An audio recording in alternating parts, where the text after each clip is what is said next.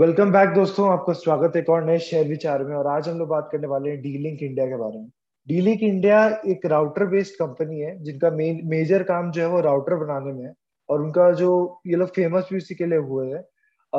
ये आप पूछेंगे कहाँ की बेस्ड कंपनी है, ये एक ताइवान बेस्ड कंपनी है जो कि स्पेशलाइज करती है, यहाँ पे देख सकते हैं Taiwan based company, Taiwanese multinational. तो ये कंपनी क्या क्या करती है मैं आपको दिखाता हूँ। ये कंपनी का मेजर बिजनेस जो है ना होता है राउटर्स में, पर आजकल ये लोग कैमरा, सीसीटीवी और पोर्टेबल राउटर्स में भी शिफ्ट कर रहे हैं as the countries demand increases. क्योंकि एयरटेल होता है ना, वोडाफोन, सब लोग अपना पोर्टेबल निकाल रहे हैं, जियो भी अपना पोर्टेबल निकाल रहा है, तो उसकी वजह से क्या हो रहा है, इनका डिमांड बहुत बढ़ गया, तो ये लोग अडेप्ट कर रहे हैं उसके हिसाब से। अब आप जैसे देख सकते हैं, मैं आपको यहाँ पे दिखाऊंगा कि होता है ना कैसे मार्केट शेयर होता है ना ब्रॉडबैंड का बढ़ रहा है। देखिए ब्रॉडबैंड अगर बढ़ेगा ना, सबसे ट्रस्टेड ब्रॉडबैंड इंडिया में एक ही है जिसका राउटर सबसे ट्रस्टेड है, वो है D-Link। तो उसका तो मार्केट शेयर बढ़ेगा। तब इसे देख सकते हैं कि वायरलेस और वायर्ड दोनों का मार्केट शेयर बढ़ा, ठीक है। दिस जस्ट शोज कि तो कितना इंपॉर्टेंस है। कोविड के बाद में ना सबको घर में एक स्टेबल इंटरनेट चाहिए। आप खुद सोचिए ना, इंटरनेट कंजम्पशन बढ़ा नहीं है आपका कोविड के बाद में, तो आपको एक स्टेबल इंटरनेट, घर में वाईफाई का जरूरत पड़ता है, ये सभी को पड़ता है।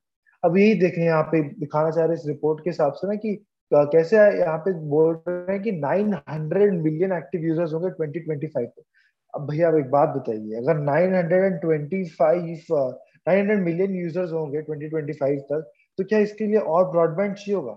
मेरे हिसाब से तो चाहिए होगा। तो अगर और ब्रॉडबैंड चाहिए होगा तो फिर इनका मार्केट शेयर और बढ़ेगा मेरे हिसाब से।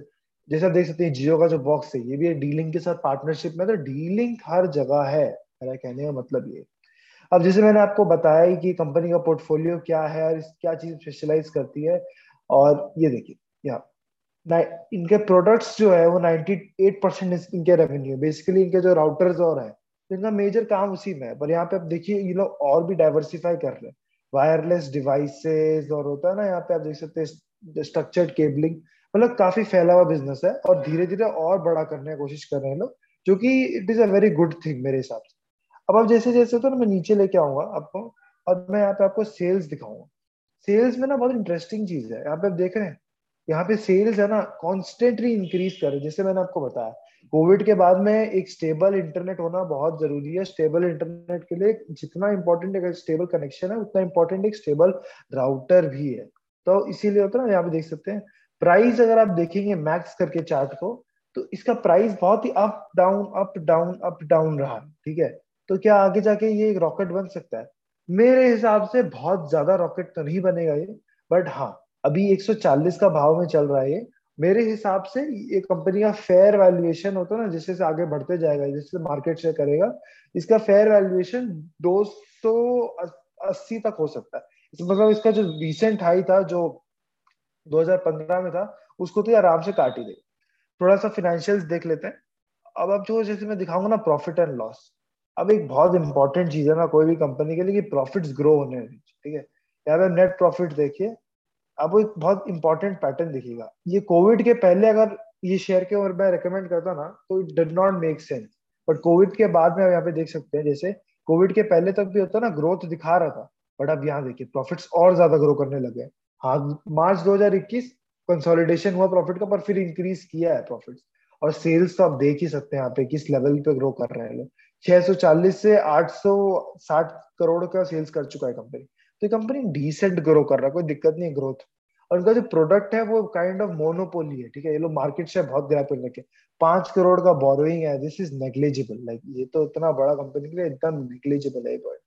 पर आपको मैंने एक इंपॉर्टेंट चीज पहले भी बताया था, मैं वापस याद दिला रहा हूँ, कोई भी फाइनेंशियल कंपनी को छोड़ के कोई भी कंपनी का आप देखिएगा ऑपरेटिंग एक्टिविटी जो है क्या वो पॉजिटिव है? बिल्कुल पॉजिटिव है, जिस शोज कंपनी एक होता है ना डिसेंट इनफ ट्रेजेक्टरी में चल रही है, जो कि अच्छा चीज है। ज्यादा होता है ना लाइक कॉम्प्लिकेटेड नहीं करना है आप लोगों से चीजों को, ठीक है। अब जैसे प्रमोटर को देखें, मैंने आपको बताया प्रमोटर एक ताइवानीज बेस्ड कंपनी है, ये देखिए D-Link होल्डिंग कंपनी।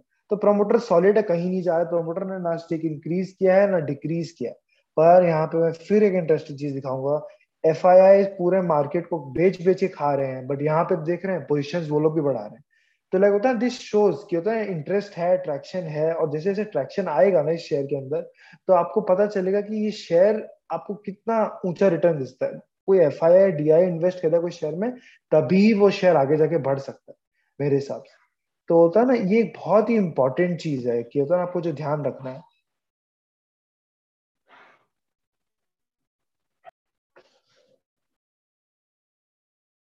हाँ, तो फटाफट हम लोग लेवल्स देख लेते हैं कि कौन सा लेवल्स पे आपको बाय करना है। तो मेरे हिसाब से यहाँ पर एक बहुत मेजर सपोर्ट है, यहाँ पे होता ना 130 के लेवल पे, तो ये सपोर्ट को बहुत ध्यान से आपको रखना होगा।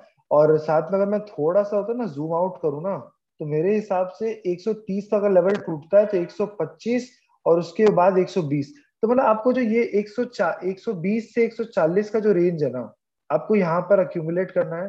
थोड़ा सा टाइम दीजिए, जैसे जैसे होता ना ये वॉर और सब कुछ खत्म होगा ना, सब शेयर्स रॉकेट बनेंगे, बट आपको थोड़ा पेशेंटली वेट करना होगा। आप अगर इस जोन में अक्यूमुलेट करेंगे तो आपका टारगेट जो होता है ना, थोड़ा सा लॉन्ग टर्म 1 साल के हिसाब से मैं बोल रहा हूँ, तो होता ना वो आपको हो जाएंगे 200 से लेकर 250 तक के टारगेट्स है, जो इसके होता है 2015 के हाई थे, मैंने आपको दिखाया था। तो धीरे धीरे अक्यूमुलेट करिए, पैनिक करने की कोई जरूरत नहीं है। हर मार्केट में होता है ना अप्स और डाउन आते हैं, ये सब टाइम पे ऐसे ऐसे हिडन स्टॉक्स को होता है ना आपको पिक करना होता है। तो उसी के साथ आज के वीडियो में समाप्त करते हैं। Thank you for watching.